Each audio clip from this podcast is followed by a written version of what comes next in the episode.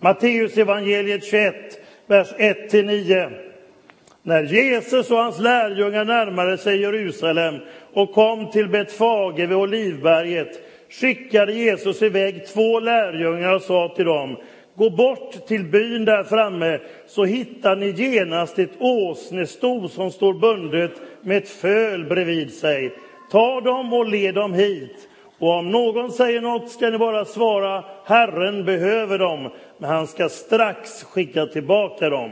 Detta hände för att det som sagts genom profeten Sakarja, som vi ska snart läsa, skulle uppfyllas. Säg till dotter Sion, se din konung kommer till dig, ödmjuk och ridande på en åsna, på ett föl, ett lastdjurs föl.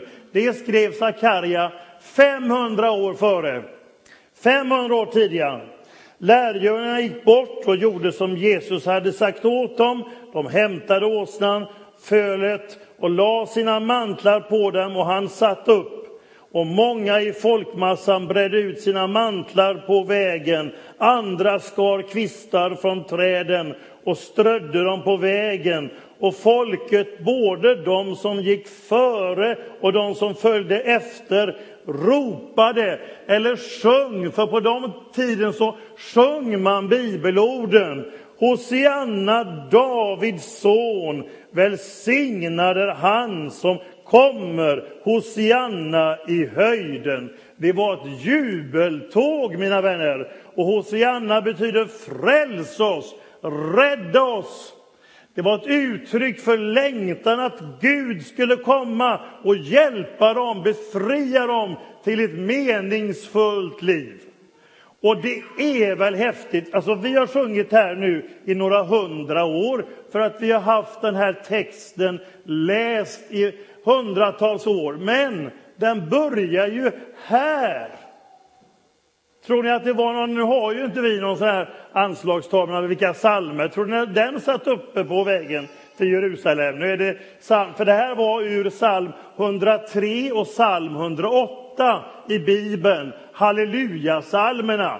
Tror ni de var uppsatta där efter vägen? Nej. Var det någon som eh, sa nu sjunger vi liksom? Nej, det måste ju... Hur startar det? Vad har ni för förslag? Hur startar det här? Vad händer? Ja? Ja, någon måste väl ha börjat nynna och gnola, eller hur? Och man börjar och så kommer mer och mer med och så sjunger man. Ännu bättre än en fotbollsmatch.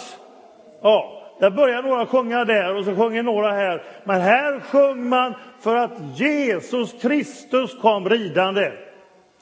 Och man kände igen Messias längtan.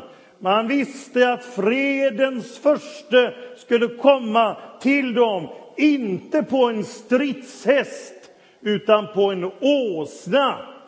Och vi säger helt felaktigt dum som en åsna. Det beror på att vi inte har åsnor. För åsnan i Orienten anses som ett mycket klokt djur.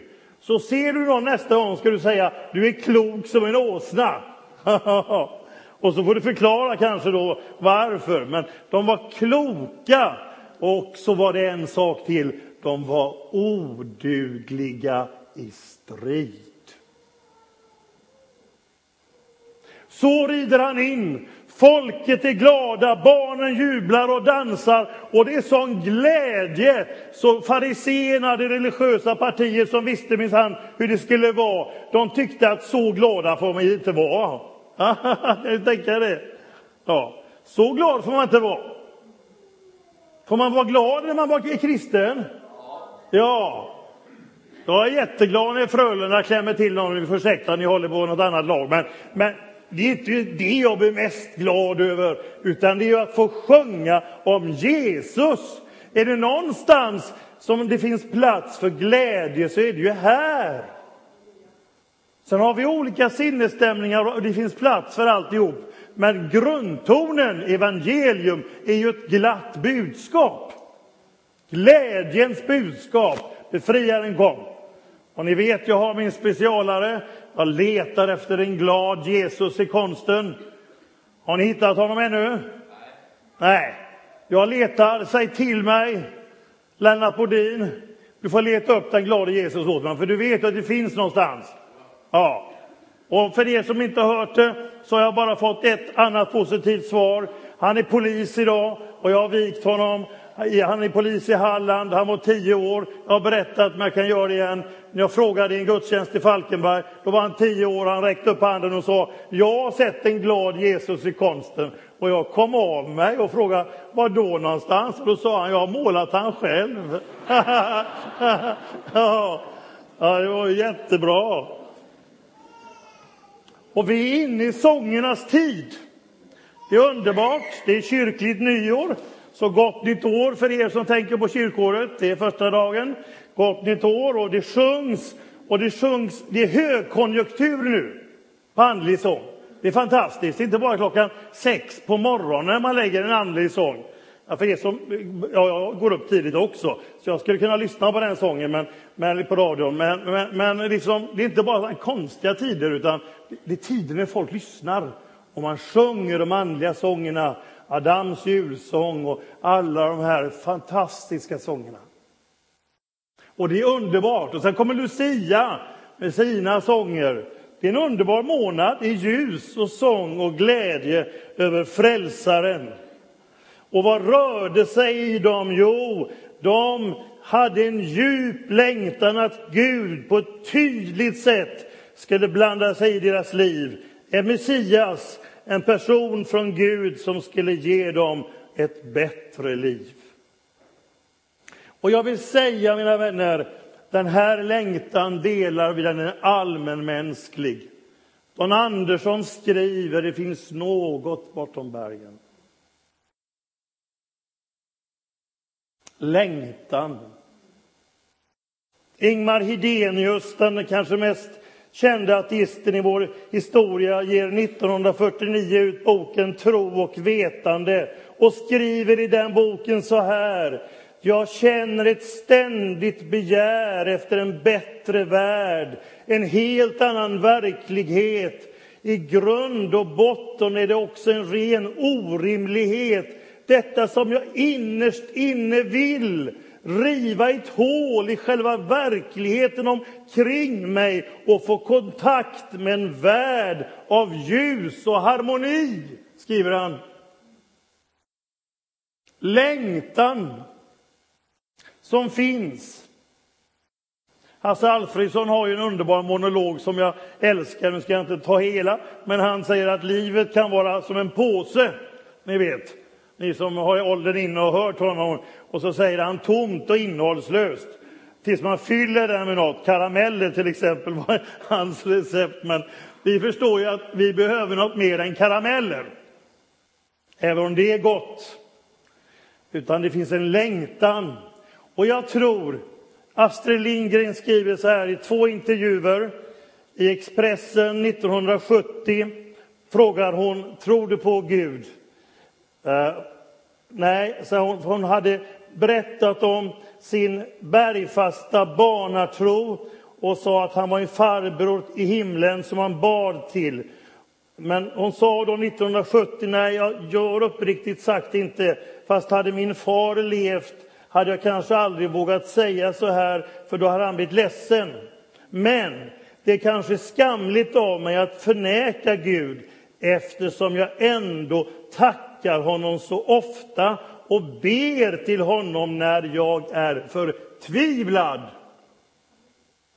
Och nu här 1991-92 i Dagens Nyheter så säger hon att livet på något sätt är en jagande efter vind. Men det är inte bara tomhet och meningslöshet.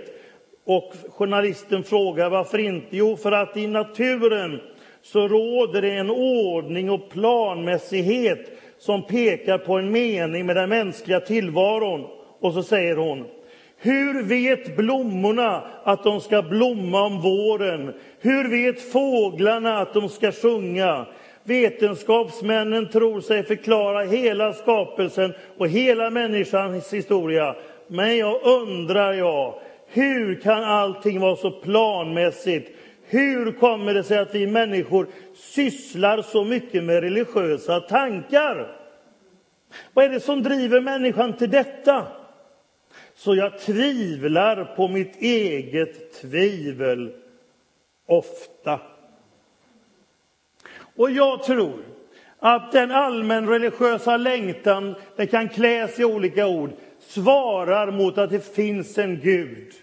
Precis som mitt behov av vatten svarar mot min törst. Mitt behov av att äta svarar mot att jag är, finns mat att äta. Och jag tror att det är ingen tillfällighet. Gud söker människan. Det står att det är honom som vi lever, rör oss och är till. Och han är inte långt borta från någon enda av oss, står det. Man frågade den, en av dem som har varit en av de största medicinska forskarna, en av de främsta forskarna i den medicinska historien, Sir James Simpson, eh, som var skotsk läkare på 1800-talet och gjorde många upptäckter.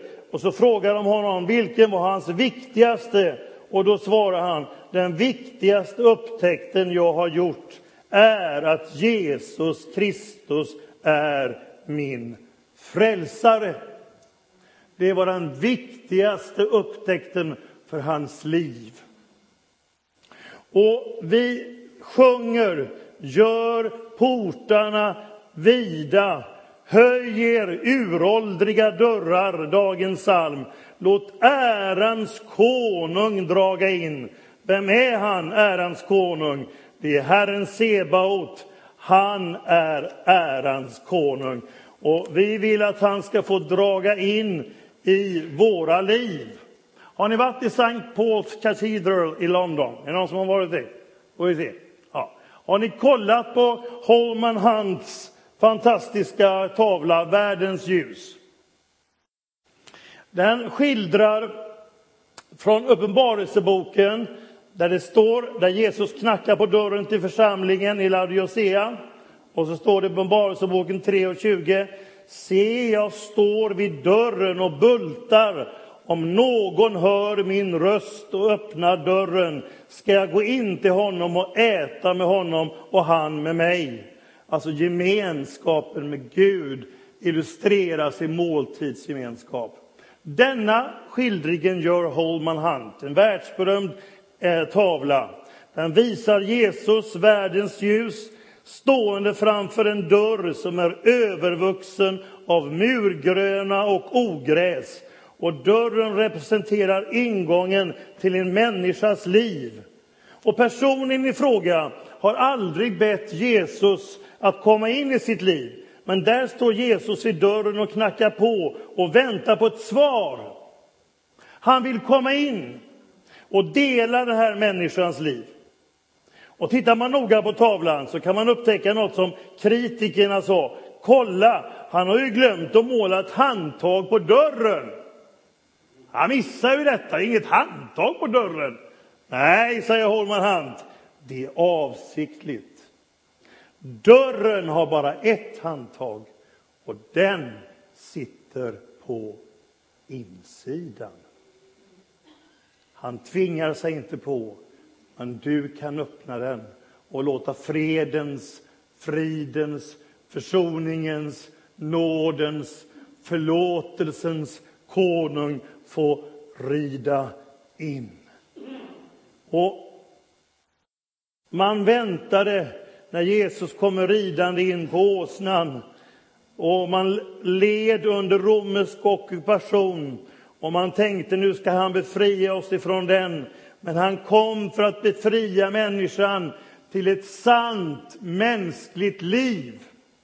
Och då kan vi undra, är han inte lite väl idealistisk den här kommer ridande in på åsna? Är det inte lite blåögt? Ska det bli någonting av detta? Han representerar ett annorlunda rike än vad de hade tänkt. Men se historien.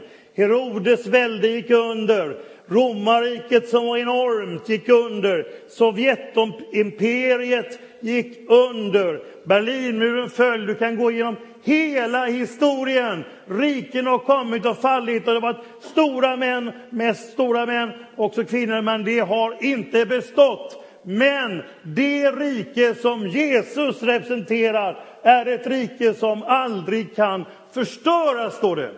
Det är ett rike för alla evigheter. Och idag, mina vänner, räknar man med att en miljon svenskar är i kyrkan. En miljon idag. Och det är fler människor än någonsin i hela historien som lovar och prisar och sätter sitt hopp till mannen på åsnan som vill befria oss till ett sant mänskligt liv och ge oss det eviga livets gåva. Så gör dina portar vida och låt ärans konung träda in. Amen.